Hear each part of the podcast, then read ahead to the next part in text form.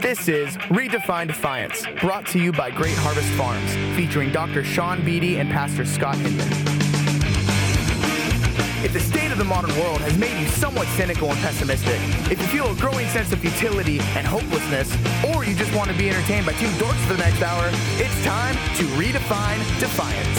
How dare you! Am I in the Matrix? God is here! God is here! That's what you did! Hey, man! Hey, man!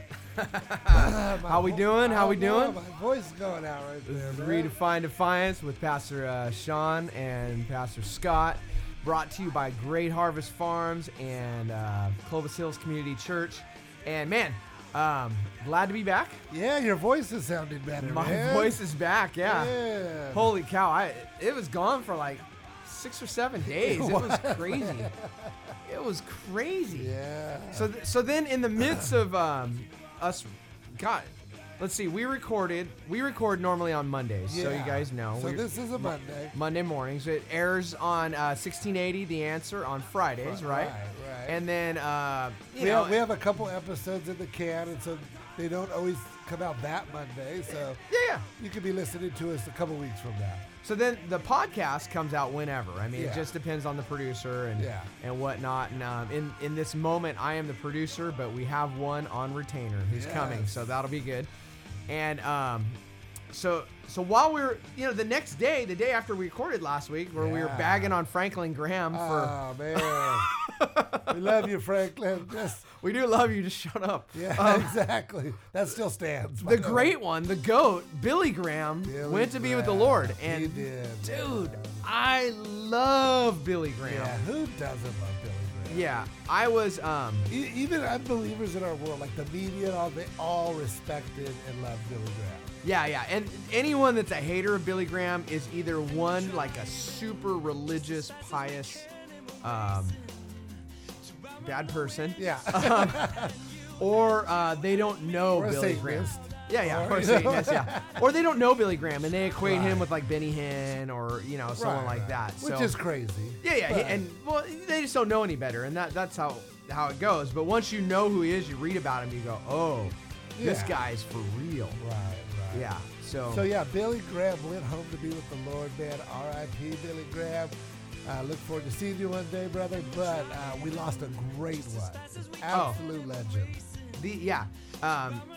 The truth is, no one on this planet has preached the gospel to more people in human history. Yes. More than the Apostle Paul, Jesus. Yeah. I mean, think about it. That God picked a country boy from North Carolina. Right.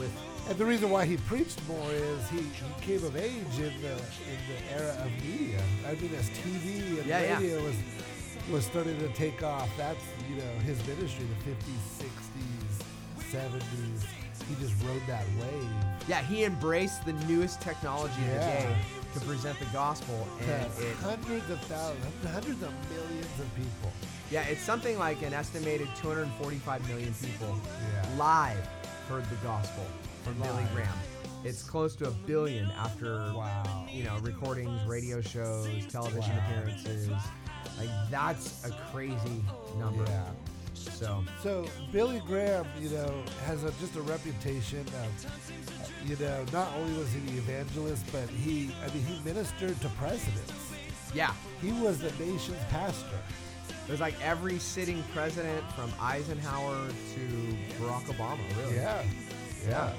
And I was at Saddleback Church this last weekend and listening to Rick Warren on Saturday night. That was his mentor, one of his mentors. Sure.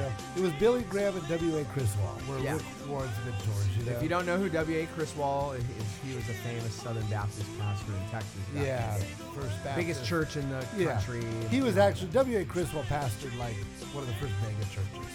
Yeah. Before mega churches were big, First Baptist was huge. First Baptist Dallas had a bowling alley. I'm just going to let you know. They had a family center with a bowling alley. Yeah. Crazy.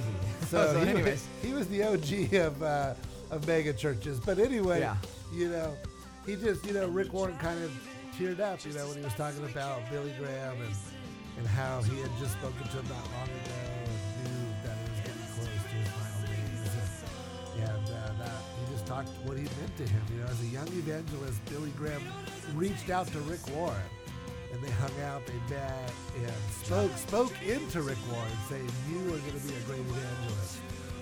Can you imagine Billy Graham doing that to you? That's amazing. Dude, I don't know what I'd do. I don't know. I know this. I was reading a story that President George W. Bush told about, it was when his father was in the White House, and he was visiting with his family, and they were having dinner. Yeah. And they actually were having a conversation about the Lord, and Billy Graham wasn't there. Yeah. They were just talking about the Bible, and George had really found his faith and was really growing in his faith. Yeah. He was talking to his mom and dad about it. And they began to talk about, like, hey, what if someone who has never heard of Jesus, but they're very devout in their own religion? Uh-huh. You know, will they go to heaven? And they kind of debated it for a while and talked about it. And then Barbara Bush said, enough of this, I'm going to get an answer. And he said it was one of the few times his mom really took advantage of being the first lady of the United States. And she grabbed the phone and called Billy Graham, put him on conference right there at the dinner table and asked him. And Billy said, well, everything the Bible tells me is that salvation is through Christ alone. Yes. He goes, but it's not our job to play God and judge who goes to heaven or not. So it's really a mute point. Yeah. So wow.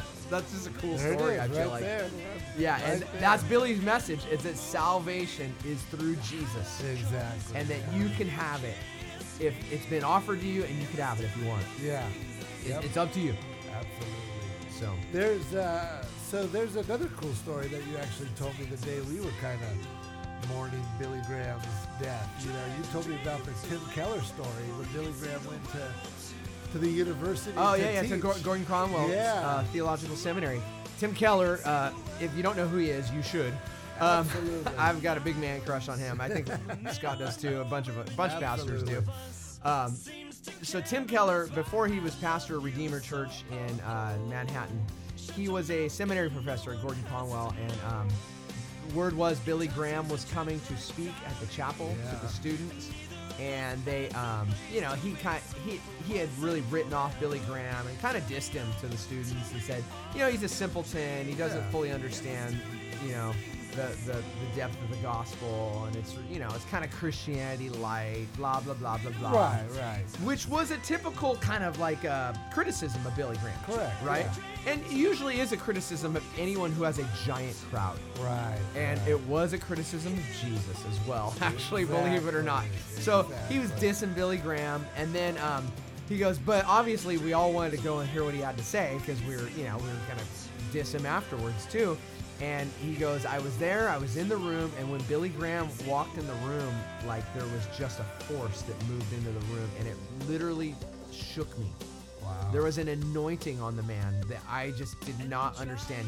He said, I never understood anointing until I met Billy Graham, and then I realized, oh my gosh. Yeah. Oh my gosh. And, you know, Tim Keller is not a guy to be floored by anyone.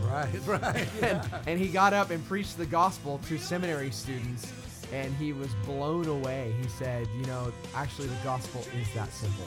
Wow. And it is that powerful. And he recognized that there are just some who are anointed. Yeah. And he repented. He goes, I was wrong about that guy. Yeah. He told all his students, I was dead wrong. That's a man who's anointed by God, set apart. Yeah. So don't mess with him. Yeah. So what about you? Like, when was the first time you kind of heard of Billy Graham, and what was your first experiences with Billy Graham? With, I grew up, in a Christian home, so I didn't really know who Billy Graham is, but anyway, a lot of influences, man. Once I got saved, that's when I actually heard of Billy Graham. I got saved at an old Southern Baptist church with an old stalwart Southern Baptist preacher, and so, you know, he was a huge fan of Billy Graham. Yeah, he stole all of Billy's methods. Yeah, exactly. He did. The altar call was exactly like Billy did it and all that kind of stuff. But coming back, the next segment, I want to talk to you about one of the probably greatest contributions Billy Graham made, and that's that little booklet, Steps to Peace with God. Do you remember that? No, it's excellent. Yeah, man. It's excellent. So cool. Anyway, hey, this is great. This is Redefined Defiance, brought to you by Great Harvest Farms, Clovis Hills Community Church, and all other kinds of stuff. Yeah, anything we deem to sponsor us, even if they don't give us money. So anyway, right. God bless you guys. We'll be back in a moment.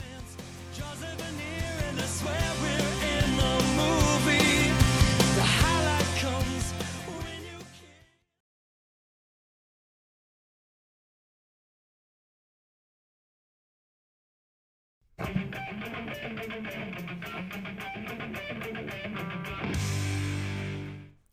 man. Hey, welcome back to Redefine Defiance. This is Pastor Sean, Pastor Scott. We are here, brought to you by Great Harvest Farms and Clovis Hills Community Church. Hey, check us out on Twitter and Instagram and Facebook. Send us a message. Tell us what you think of the show. Hate mail, encouragement, whatever you got. It's all good. You got, it's all good. So, you know, it's all good. You know, we've been talking about Billy Graham, and I know we have some other pastors, right? Yeah, we got a couple pastors here who heard we were doing a tribute show here to Pastor Billy Graham, and they wanted to weigh in. So who do we got up first, man? It's Pastor Mark Driscoll. Mark Driscoll, that's right. Pastor Mark, come on, man. Hey, Pastor Mark, there's been some people, and we all know Billy Graham's great, but there's been some people who kind of been bashing Billy Graham lately, man. What do you tell all the haters out there to Billy Graham? How dare you! Really?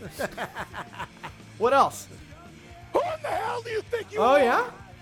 Who do you think you are? Yeah, you can't be dissing Billy Graham. That's right, man. Right? Thank you, Mark, man. That couldn't have said it better myself, man. And we got, you know who else we got on the line? We got our old friend who's been part of the show since the beginning, Pastor Kearney Thomas. Pastor, what do you think about Billy Graham? Tell us your thoughts. Don't you know that is so concerned about you? I guess he comes from God. He does. He does, man. Pastor Kearney, you always have the right words to say, man. Anytime you're on our show, man. I think Pastor Homer Simpson. What do you think about the Billy Graham detractors out there? You're all nuts. You saw diddly yuck. You're all nuts. God bless those pagans. Exactly. Homer, thank you, yes, Homer. Man, you are a wise man. Stop it, Homer. There we go. Okay. Homer was just very, very, you know, wanted to make his opinion. I'm a little new on the soundboard. So, anyways. Hey, getting back to Billy Graham, man, we talked about what he meant to me. You know, I brought up Steps to Peace with God. And what, if you don't know what Steps to Peace with God is, it's a little gospel track. And when I first became a Christian, this is why it means so much to me. When I first became a Christian, one of my first discipleship, you know, trainings was to memorize Steps to Peace with God. And when you did that, you memorized all kinds of scripture. And what was genius about Steps to Peace with God was, you know, the Four Spiritual Laws was out there. That's another gospel track. Bill Bright. Yeah, oh yeah. Do you remember Four Spiritual Laws? Excellent. Yeah. I had to memorize verbatim the Four Spiritual Laws, every verse, every little word in the whole track. Exactly, man. And so that's a great track. It was a little bit wordy. It Steps to Peace to God came. Tell me about it. I wasn't allowed to eat until I had the whole thing memorized. I went 2 days without food. Okay. I was freaking starving. Yeah. I don't know what discipleship program you were part of, but I was at, it was like a evangelism boot camp out in the middle of the woods. It was a little culty, but it was awesome. There so anyways, it was good for me. So anywho, we memorized Steps to Peace with God. I think it just made the gospel a little bit more simple. Yeah. And that's what Billy Graham did, though. He took the gospel and he broke it down just so that everybody could understand it in its most simplest form. Yeah. I think that was the genius of Billy Graham. It's the genius of God and how awesome God is. Yeah. Because, you know, wait, what? Oh, thank you, Tim Tebow. Oh, even Tim Tebow's way in here. Yes, Tim, of course. So that, but you know, this is why God made the gospel that easy. That for God so loved the world, God loved you so much that He gave His Son, Jesus, and whoever believes in Him will not perish and have eternal life. Yep. That's the gospel.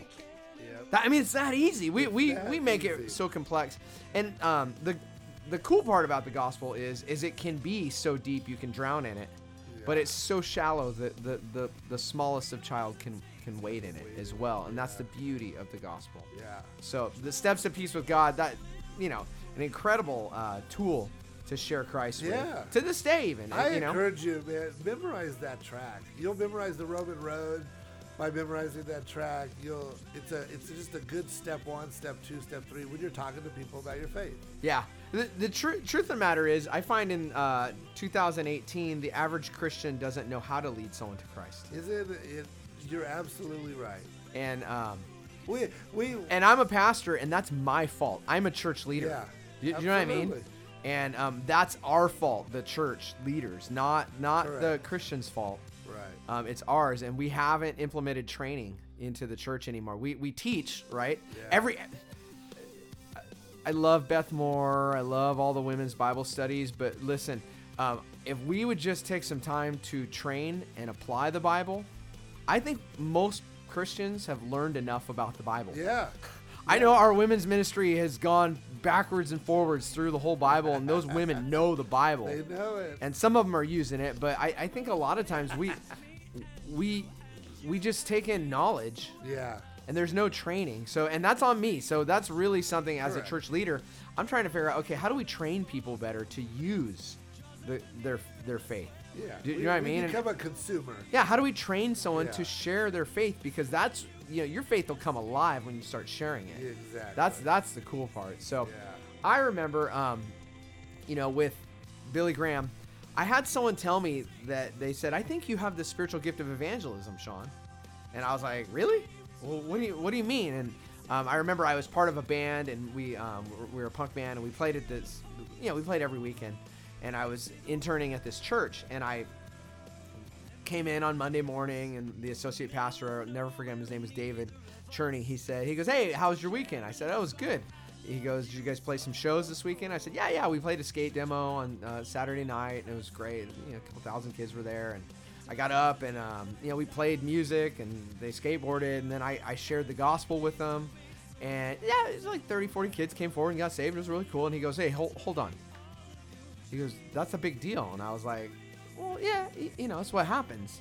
That's what we do, man. Yeah. And he was like, does that happen to you a lot? And I go, well, most of the time when I get up and do that, that's how it works, right? Yeah, that's what we're supposed to do. And he was like, no, that's not how it works for everyone. He goes, we're all called to share our faith. He goes, some people, though, God's given a gift of evangelism. He goes, I think you might be an evangelist. And I was like, really? So he kind of explained to me. I said, well, who's an evangelist that I could read about and figure out who it is? And he says, oh, Billy Graham. And I had just been to Costco, and Costco was selling his book, Just As I Am. Yeah. So for lunch, I went and got a hot dog at Costco, $1.50. 20 years ago, it was $1.50, still is. And you borrowed the book from Costco and read it and put it back? No. Is that what you did? No, I ended up buying the book, I read the book, and I literally, he became my hero from about page 10. I was like, this guy is for real. Who's picking up the mantle for Billy Graham? Who's got it? It's not his son. No.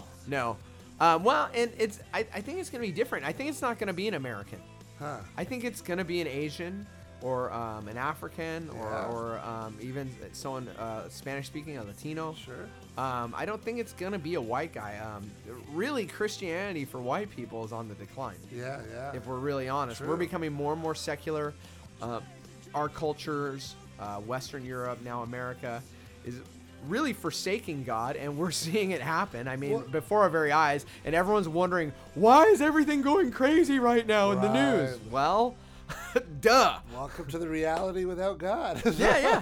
But I think the next great evangelist on this planet, though, will probably be from Asia, either India or China. Right. That's my guess. It's interesting. Luis Palau.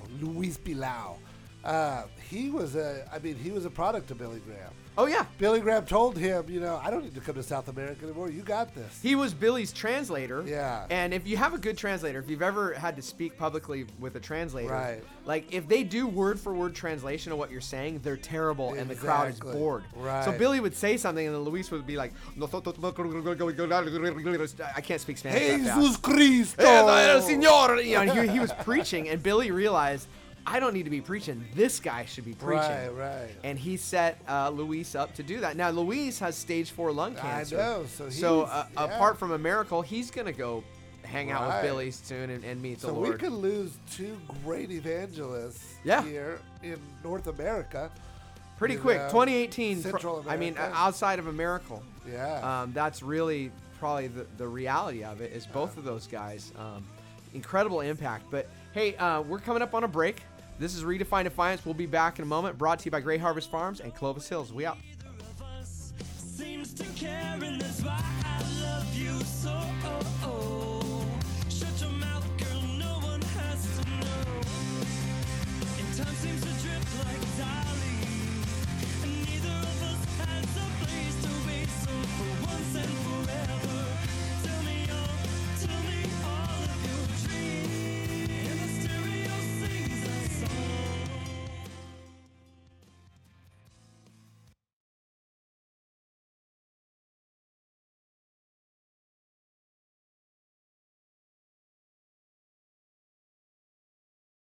Hey,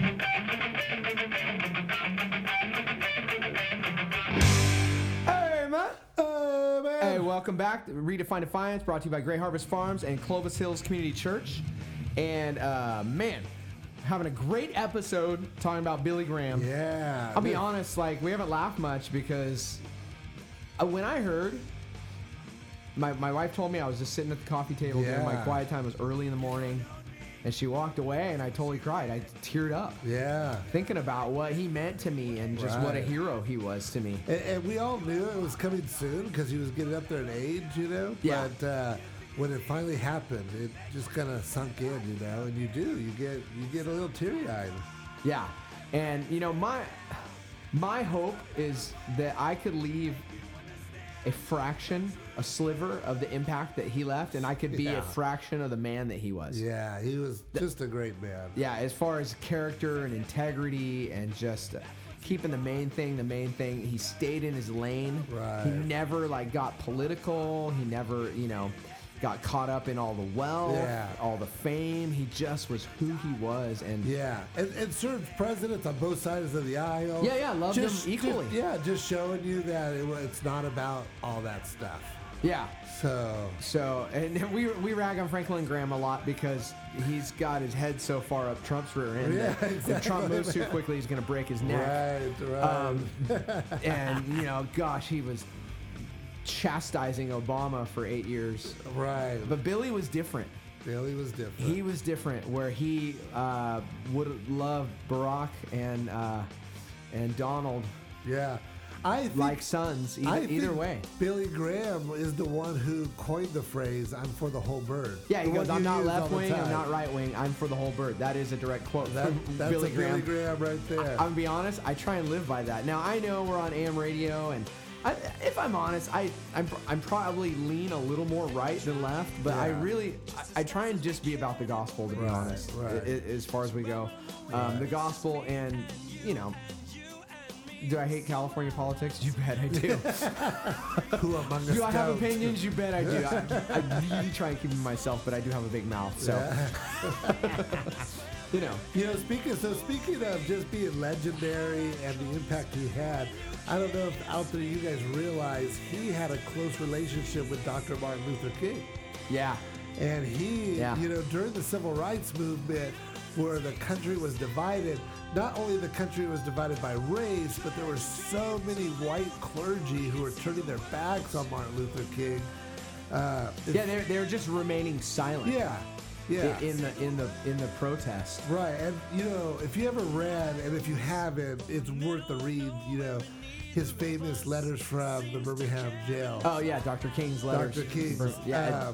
If you haven't read it, it's very worth it. But that's part of his criticism in those letters is the white clergy being silent during such a time as this. And it was right afterwards that he stood up and said, except for, you know, Billy Graham, it has stood with me. Yeah. And and Billy started as a segregationist. Yeah. Actually, he only had white audiences. And he made a point. He turned on a dime and said, no, this is wrong. We're going to integrate our audience. And he got a ton of flack for that. He says, I don't care because, you know, here's the deal with preachers. We're, you know, I've changed my mind over the years as I've gotten wiser and realized some things I thought were really important were wrong. Right. Or things that were so black and white, maybe have a little gray. Exactly. And this is what happened to Billy Graham. And I don't even know if he was, like, dead set on segregation. Yeah, it was probably more that's just how it worked back then. And he was working the machine. But at a certain point, he decided, no, I'm going to rage against the machine. I'm going to go the opposite direction. I think the gospel is for all people, so therefore all people should be able to come and sit and hear it. This is very cool right here. And again, not known because Billy Graham doesn't go around talking about it, of course, but there once upon a time, as Martin Luther King was sitting in jail, Billy Graham actually bailed him out. Really? Yeah. Wow. Paid the bail amount to get him out of jail. It wasn't the Birmingham jail, but it was one of the times he was arrested, Billy Graham King. What was it, like a wild night in Vegas? Yeah, or something, yeah. In Tennessee, maybe. Well, actually, we have audio of them coming out of the jail and how they really, you know, just embraced each other.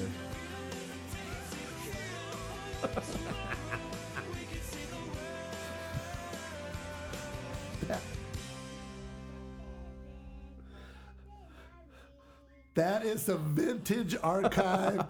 You're welcome. Yes, that was them right there. Dr. Martin Luther King said, quote, "Had it not been for the ministry of my good friend, Dr. Billy Graham, my work in the civil rights movement would not have been as successful as it has been." Wow. So they were friends. They were colleagues. You know, Martin Luther King was focused on the civil rights.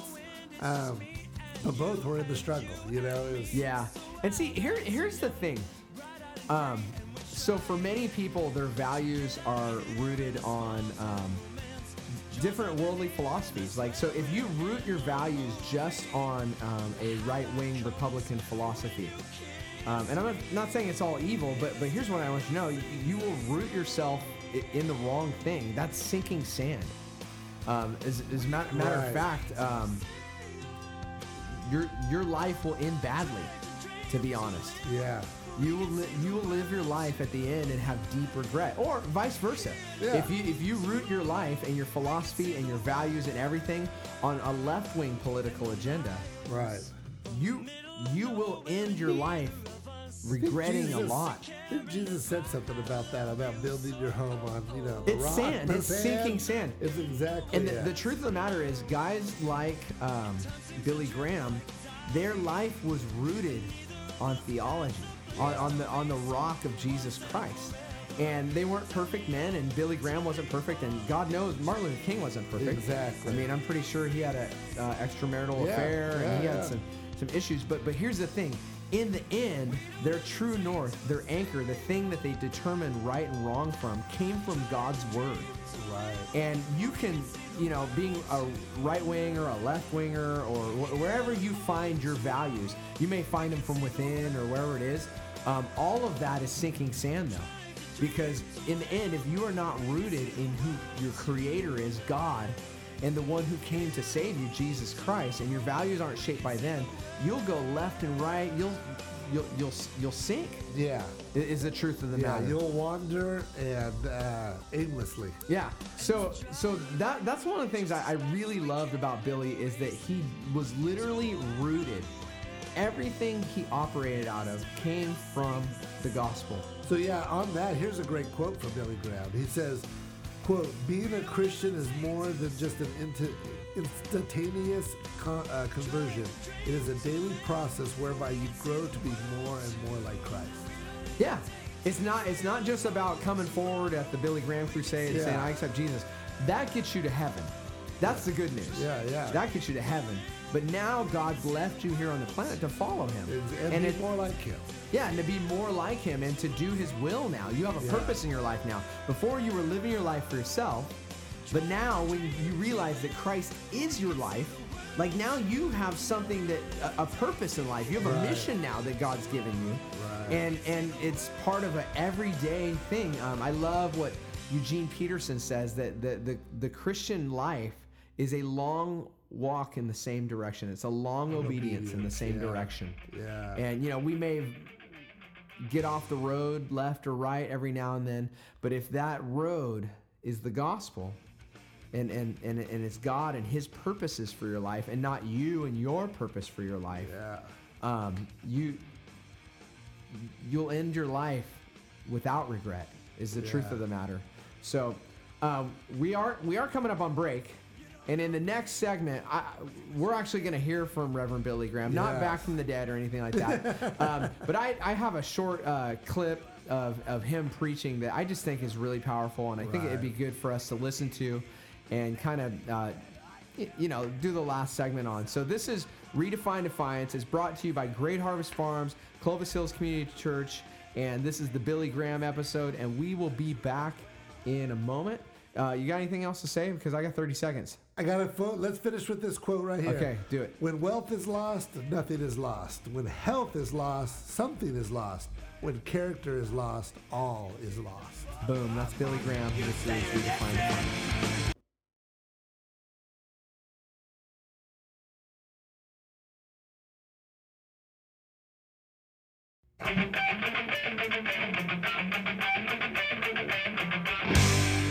Hey, Matt. We're back. This is Redefine Defiance with Pastor Sean and Pastor Scott, brought to you by Great Harvest Farms, Clovis Hills Community Church. This has been the Billy Graham tribute episode, and just kind of remembering the man and the impact he left on the world today. And did you ever see Billy Graham preach? Not live. Okay, I saw him twice. Oh, wow. I have a great story. So I saw him in San Diego preach at the Qualcomm, which was great. 70,000 people. It was amazing. Yeah. But then I didn't live in Fresno. I lived in San Diego at the time. My in-laws lived up here in Fresno, and I got word that he was going to come do a crusade here at Bulldog Stadium. Uh-huh. So if you guys don't know, in my past, I worked in the entertainment business. I was a musician, and touring musician. And then on the side, I worked in television, right? I worked as a camera mostly, camera and grip, which is sound, for a lot of the major news agencies. Did a lot of freelance for CNN, MSNBC, Fox, you name it, okay? All the sports ones too. And so I kind of know how that industry works. And so I was dead set I was going to meet Billy Graham. It's been my hero my whole life. I was going to figure it out. And here, I'm going to let you guys in. And I've kind of been out of the game for a long time now, so I don't know if it fully works like this anymore in a post-9/11 world. But back in the day, there is no such thing as an official press pass. I'm just letting you know. You made your own press pass. Every news agency, they would print one. You put it around your neck, and you just go, and you'd show it to whoever security was at the event and be like, I'm with the press. And they let you in. They're not stopping you looking for details or checking. No, they just let you in. So I totally just made up my own press pass and drove up to Fresno and was hanging out backstage at the Billy Graham crusade. And the bummer is by then, Billy was really old. It was like... Gosh, he was way up there by the time the Fresno Crusade went down. That was the last one. Yeah, it was one of his last ones. It was like Weekend at Bernie's. I mean, they barely got him to the stage. I'm dead serious. He got up and preached. He was so slow. He could barely talk. Still anointed, though. Right. But that was the incredible part. Exactly. Like, not the most exciting sermon ever, and you're still moved, and people still came to Christ, and it was powerful. But I was dead set, so I hung out backstage and was ready to meet him, and in the end... The driver with a bunch of cops pulled him out of the car, walked him on the stage, walked him off. I never got to meet him. So I did have my own press pass that I printed on my HP computer at home. So the laminated Lord is correct. You know, when you break the rules, the path of the wicked is what. Yeah, I guess. There's no rules though. That's the thing when it comes to press. Like it's kind of like a little-known secret that there's no rules. Really. Where can we try that app to see if it still works? Where can we go? The next Charger game when the NFL comes around. Yeah. Actually, we should. We should totally just Bulldog Sports come up with some weird... You just redefine defiance. We're considered part of the media. We're on the radio. We're press. This is what I'm talking about, people. It's that easy to make a press pass. And, you never know what you can get away with on things. I got backstage. I walked into Ozzy Osbourne's dressing room. Was he biting off the... He was not there, unfortunately. Tommy Lee was in there, though, which was interesting. Yeah. And I was kind of nervous, so I just walked in, grabbed a soda, walked out. But I was like, oh, my gosh, I just walked in there. So he wasn't, like... biting off the bat's head or anything? No. Nothing like that, man. He's kind of Weekend at Bernie's, too. He's super old as well. Yes. So, But anyways, that's another story, another episode. Billy Graham, though. Gosh, if you think of, like, this last week since his passing, all of this different famous spiritual leaders out there that have talked about him and what he meant to them. Even some of the presidents, Bill Clinton, George W. Bush, you know, Barack Obama. I don't know if... Is Jimmy Carter still alive? Jimmy Carter's still alive, yes. Jimmy Carter... The old peanut farmer's still alive. Is still alive. Yes, holy cow. Ford is still alive. What? Yes. Seriously. We need to have a presidential death pool. Who's going to go first? Bill Clinton is, because that dude is still as wild as could be. Oh, good old Bill. No way, Bill. Yeah, Bill's in good shape, though. You can tell. He's in good shape. Now, I would assume Ford or Carter's got to go next. You would think so. But even those guys, I don't know what they've said about Billy Graham recently. I don't know if they're really even commenting in the public anymore. It'll be interesting at his funeral. Yeah, who's going to be at Billy Graham's funeral? It's going to be a, I mean, it is going to be a high dignitary. I mean, it's going to be impressive. Yeah, it should be a incredible, like a president dying. I saw his, on Twitter, Franklin Graham, who we rag on a lot, but, you know, probably should give him some grace right now. His dad passed away, and he posted a beautiful picture, though, of his father's casket. And it was made by, I guess, Christian prisoners from an African prison. And it's just made of plywood, but it's beautiful. And it's laminated and all that. You know what? I take it back. Gerald Ford's not alive. Right when I said it, I was like, I don't think that's right. I don't think that's right. I didn't think Gerald Ford was alive. It just came out of my mouth, but it's not. He died in 2006. So if he is talking, he might be talking to Billy Graham right now. Yeah, who knows? I don't know his spiritual state. But I do know this. That if you get a chance, get on the internet and look up Billy Graham's casket, because it is actually really cool. It's really simple. It's really beautiful. And right now it's kind of placed under light, and there's an old plywood pulpit standing in front of it. And Franklin said the family, you know, decided that because his dad spent most of his life behind a pulpit, he might as well spend his last remaining days above ground. Behind a pulpit too, so kind of a symbolic gesture. I thought that was beautiful. Yeah. I thought it was beautiful, and you know, Franklin, we know you listen to our show. Yeah. We know you're a really big fan. As much as we've ragged on you, our thoughts go out to you because your dad was one of the great ones. Yeah. And you know, God bless you and your family. The Graham family is royalty to me. Yeah, absolutely. If that makes sense. So, and he's home now with his wife. She died several years ago, and it's just a great coming. So, hey, I want to play you. It's just a clip of Billy Graham and him speaking. We're just going to end the show with that. I want you to listen to it. It's about 2.5 minutes long. It's courtesy of the Billy Graham Evangelistic Association, and we hope you enjoy it. This is Redefine Defiance, brought to you by Great Harvest Farms and Clovis Hills Community Church. And God bless you guys. We love you. But if you surrender to Christ, He'll give you the power. You say, well, Billy, I don't know what else to do. I've been baptized, I joined the church and so forth, but I don't really have peace and joy and power in my life, all that you're talking about. How do I get it? Jesus Christ said, I am the way. Come to Christ.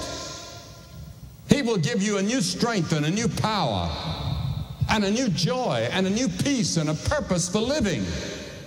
Every person that ever lived has to make the same choice.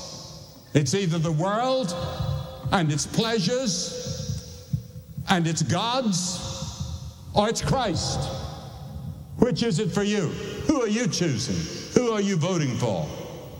Choosing rather to suffer the affliction with the people of God than to enjoy the pleasures of sin for a season. Oh yes, there's pleasure in sin for a short time, but it's soon over.